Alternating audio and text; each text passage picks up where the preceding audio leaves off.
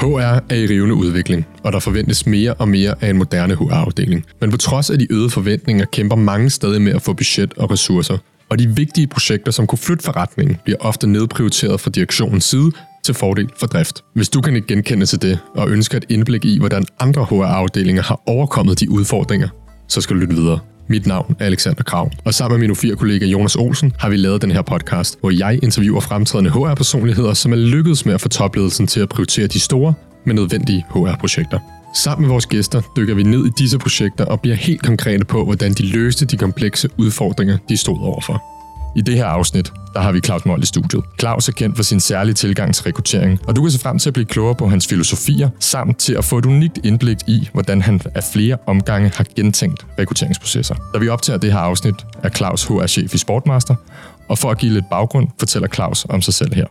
Jeg hedder Claus Moll, jeg er HR-chef i Sportmaster. Sportmaster er en øh, stor dansk øh, sportsretailer med 1.200 medarbejdere øh, over hele landet. Og øh, før det har jeg været i andre virksomheder, blandt i retail og i hospitality, altså i hotelbranchen. Øh, så har jeg en, øh, en MBA i øh, erhvervsøkonomi og strategisk ledelse, og øh, har arbejdet med HR siden øh, 1. januar 2007. Øh, nytårsaften, øh, det er 2006 til 2007, der havde jeg min øh, sidste vagt som øh, bartender på et øh, Hilton Hotel ude i Lufthavnen, og øh, så startede jeg øh, dagen efter, eller to dage efter, der var lige, der var lige en helligdag, i øh, jakkesæt op på kontoret. Der er få HR-afdelinger, der bliver drevet på samme måde og de fleste HR-chefer har en filosofi om, hvad HR bør være for organisationen, og derved også, hvordan HR bør arbejde. Så inden vi dykker ned i konkrete eksempler på udfordringer, Claus har løst, så synes jeg, vi skal blive klogere på hans HR-filosofi.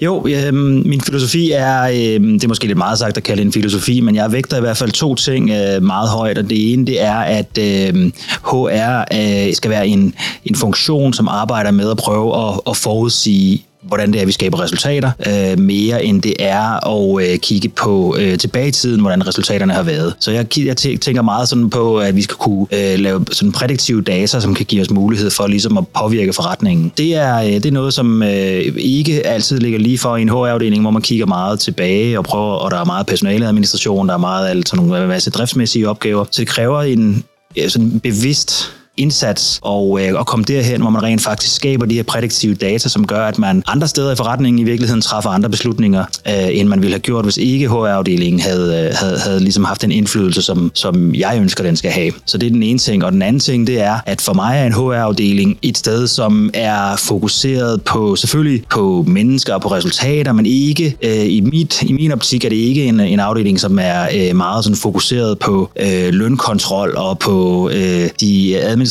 opgaver med at have medarbejdere, det, er, det, det ligger ofte i en HR-afdeling, men, men det er ikke der, hvor resultaterne skabes. Så derfor mener jeg, at beslutningerne træffes bedst i de, i de øh, områder af forretningen, hvor der sidder fagfolk, altså om det så er marketingbeslutninger eller bemanding i marketing, om det er IT-beslutninger eller bemanding i IT, så skal HR-afdelingen være en, en support, en partner, der ligesom hjælper med at træffe beslutninger, men, men for mit vedkommende, så ligger sådan nogle beslutninger i de afdelinger, hvor der sidder, der sidder eksperter, øh, og så er HR den, øh, den øh, ja, kan man sige, skaberen af de muligheder for at træffe de rigtige beslutninger, øh, for eksempel ved at vælge øh, gode systemer, ved at vælge gode processer, beskrive øh, de muligheder, som der er, og, og så skabe de her øh, data, som, øh, som giver os mulighed for at træffe beslutninger på tværs af, af forretningsgangene.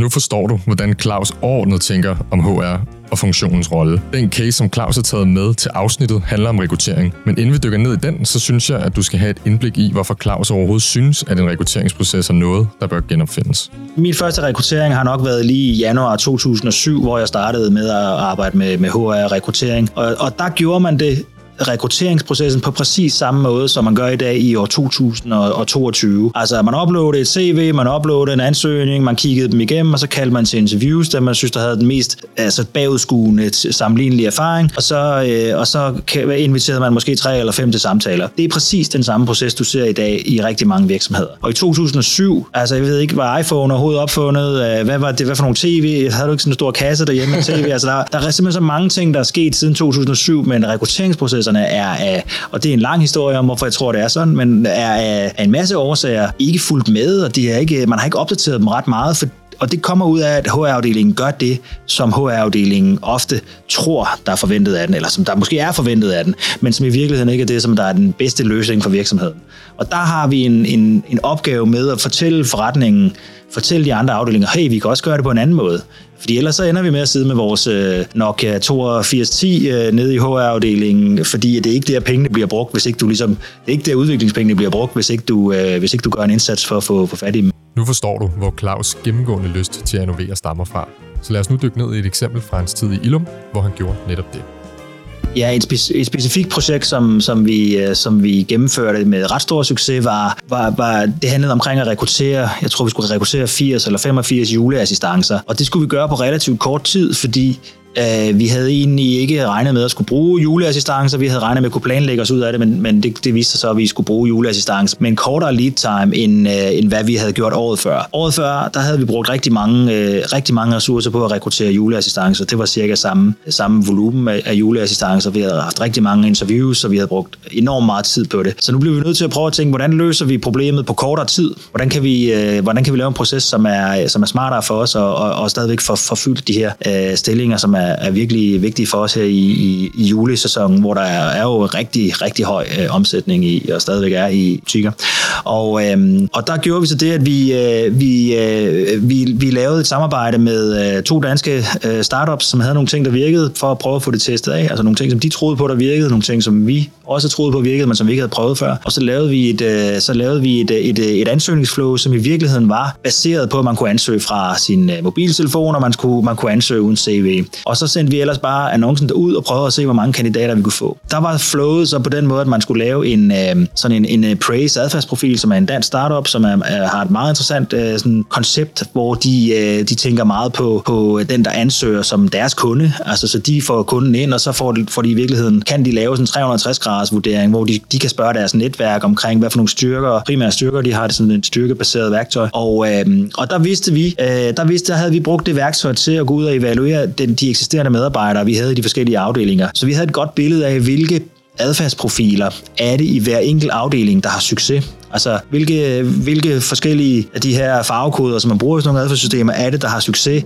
i de enkelte afdelinger. Det, der, var, der var en afvielse fra afdeling til afdeling, alt efter hvad for en, en funktion du havde, og hvad for noget hvad, hvad de speciale var. Øh, og så kunne, vi jo, øh, så kunne vi jo bede de her kandidater, og så bad vi de her kandidater om at lave det samme. Det tager cirka 10 minutter, det kan gøres fra en mobiltelefon, det er ret sjovt, du skal ikke bruge dit CV. Og så kunne vi øh, ved hjælp af det data, som vi fik ind der, kombinere det med det data, som vi allerede havde på eksisterende medarbejdere, øh, og så sige, at vi vil godt have øh, medarbejdere inden for den her fra, for, inden for den her afdeling, som rammer nogenlunde inden for de her parametre på, på, på adfærdsprofilen. Øhm, og det gjorde så, at vi kunne reducere, og vi kunne øvrigt placere kandidater i de rette, i de rette afdelinger øh, sådan i, allerede i, i pre-screening-processen, uden at have talt med kandidaten. Så hvis vi, at den her tredjedel passer godt i en kosmetikafdeling, sandsynligvis. Det er i hvert fald vores bedste bud. Den her øh, tredjedel vil måske passe bedre over i herreafdelingen, øh, og den her tredjedel vil passe bedre i, i, øh, i dameafdelingen. Så havde vi allerede lavet eller anden form for gruppering der. Og, øhm, og, og der var selvfølgelig også nogen, som så ikke passede, som vi så sorterede fra. Det vil sige, at vi havde reduceret øh, kandidatpoolen med, øh, med, med noget, der ligner 50 procent på det tidspunkt der. Så brugte vi et andet dansk øh, startup, der hedder Seek Speak, til at lave nogle, øh, nogle sådan kvalificerede videospørgsmål, øh, som, som i virkeligheden er, i det tilfælde her erstattede CV'et, hvor vi stillede spørgsmål fra, øh, fra et videoformat til kandidaterne omkring, for eksempel, hvad er, hvad er dine erfaringer? Fortæl os lidt omkring at lægge make-up, hvis du skulle være i en, i i en kosmetikafdeling, eller hvad for, en, øh, hvad for nogle, øh, hvad for nogle jakkesæt-typer kender du, eller et eller andet. Så lavede vi sådan nogle forskellige spørgsmål, som vi så kunne sende afsted til de kandidater, som vi på forhånd havde en idé om nok ville passe bedst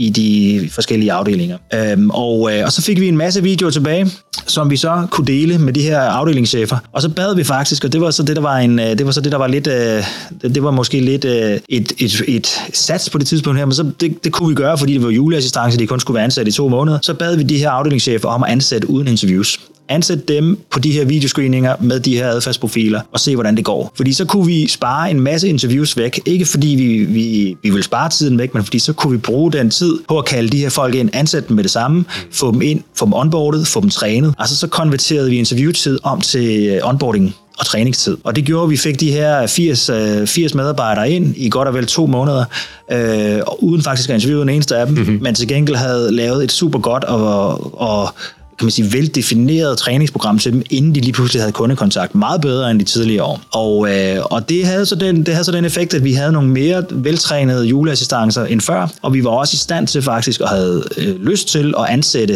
øh, en større andel af dem. Altså vi fastholdt flere af dem i et permanent job øh, efterfølgende juleperioden var slut. Så det var faktisk all round en rigtig stor succesoplevelse. Altså det, det, var en, øh, det var noget af det, der viste, at, at i virkeligheden, for, for mit vedkommende, så handlede det om at få meget data ud af kandidaten, inden vi møder dem, for at træffe den rigtige beslutning.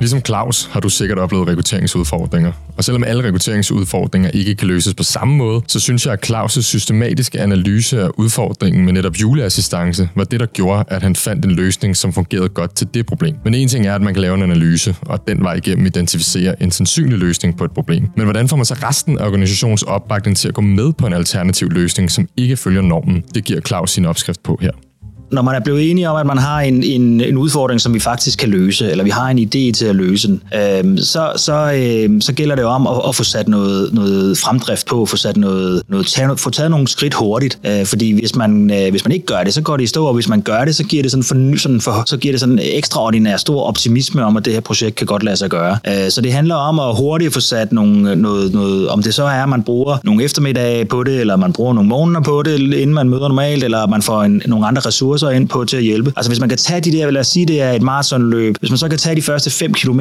lidt hurtigere end, end de resterende 37, eller noget hurtigere end, måske dobbelt så hurtigt tempo som de resterende 37, så får man skabt den her øh, form for øh, engagement, som gør, at folk tror på, at det godt kan lade sig gøre. Man skal være klar over, at alle der arbejder derude i de forskellige virksomheder, de har oplevet hundredvis af udviklingsprojekter, som aldrig er blevet til noget. Eller hvis de er blevet til noget, så er de ikke blevet til en succes, eller de har været mere, en, en, øh, de har været mere sådan en, en, en forhindring for succes, end de, har, end de er blevet til, til, en, til en god, god succes. Så det handler også om at, og, øh, nogle gange overkomme den der forandrings, øh, øh, altså den der modvilje mod forandring, og det der med, at vi har prøvet lige præcis det her. Det er blevet prøvet før, det har ikke virket. Øh, og det gør man altså bedst ved at prøve at tage nogle, nogle, nogle hurtige skridt i starten, så nogle, øh, nogle hurtige, lette skridt til ligesom at danse hen over de første, øh, de første problematikker der, fordi så er der oftest, så er der oftere i hvert fald en, en vilje til at løbe med bolden, i stedet for at prøve at, at og, og aflevere den videre til nogle andre et andet sted i organisationen. Så, så det, det vil jeg sige, det handler om at få, få sat fart i det. Og når, når man så oplever, at der er et projekt, der går, der måske ikke kører, så skal man også cutte det. Altså, mm. Fordi der er ikke noget ved at køre et projekt, en, et udviklingsprojekt eller, eller en procesoptimering, eller andet. køre den igennem, hvis man kan mærke, at der,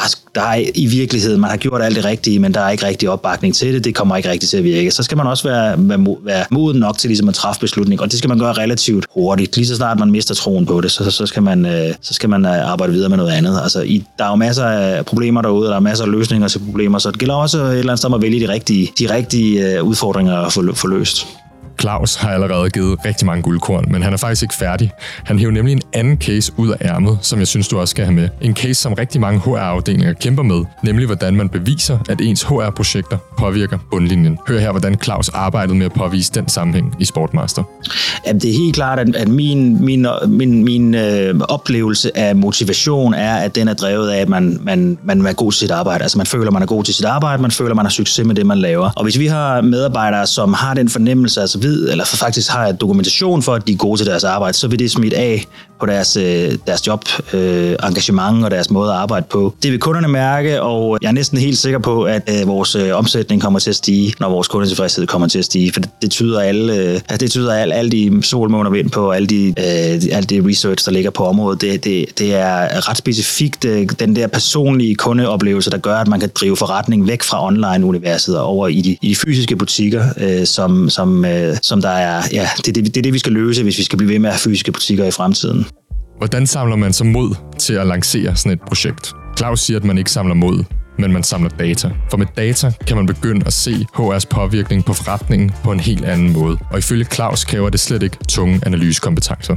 Ja, altså det ville være fedt at have data scientists og ingeniører til at sidde og regne det ud, men det er ofte ikke virkelighederne. Altså jeg, jeg synes, man kan komme rigtig langt med praktikanter, med studiemedarbejdere, som har noget flair for det, øh, og som, som har noget øh, interesse i at arbejde arbejde med tal for eksempel, og som er gode til at se, se hvordan man kan løse en opgave på, på andre måder. Øh, så jeg har aldrig personligt haft gavn af hverken data scientist eller, eller andre ingeniører på den måde, som har som hjulpet. Så til gengæld har jeg haft rigtig god brug af forskellige praktikanter fra forskellige uddannelsesinstitutioner, som kommer mellem øh, 8 uger og 6 måneder og, og hjælper os med at få sådan et, et udefra indsyn på, hvordan vi gør tingene, og i øvrigt frigøre en masse timer, altså en masse ressourcer til at sidde og nørde med nogle ting, som vi jo godt ville kunne løse i, i hverdagen, hvis vi bare havde ressourcerne til det. Men vi er jo ofte er, er grebet af, af driftsmæssige opgaver, fordi øh, dagen, dagen, øh, dagen går jo med driftsmæssige opgaver, og, og øh, nu flere timer man arbejder, nu flere driftsmæssige opgaver kommer der til. Så nogle gange for de her øh, unge mennesker ind, og de, de behøver ikke engang være unge, men ofte er de unge, som kommer ind og så har et frirum til at fokusere på et projekt, og, og ikke bliver sat ned i en driftsmæssig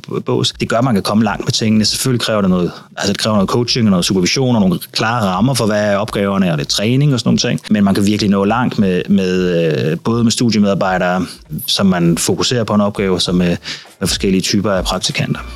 Inden vi siger farvel og tak til Claus, så lad mig opsummere de mange takeaways, som han gav i det her afsnit. Hvis du vil lave store ændringer på grundlæggende problemer, så skal du for det første analysere og forstå essensen roden til dit problem. Derefter så kan du opstille løsninger, der bør løse roden til problemerne så skal du klargøre, hvilke datapunkter du bør holde øje med i processen, som vil fortælle dig, om problemet rent faktisk bliver løst. Til det der behøver du ikke vilde datakompetencer. En praktikant eller en studentermedhjælper kan tage dig rigtig langt. Så skal du tage 7 skridt i starten af projektet, så organisationen ser fremdrift og får tro på projektet. Og så skal du droppe projekter, som ikke giver de resultater, du forventede. Der er nok problemer at løse, og det handler om at holde fast i de løsninger, som faktisk gør en forskel.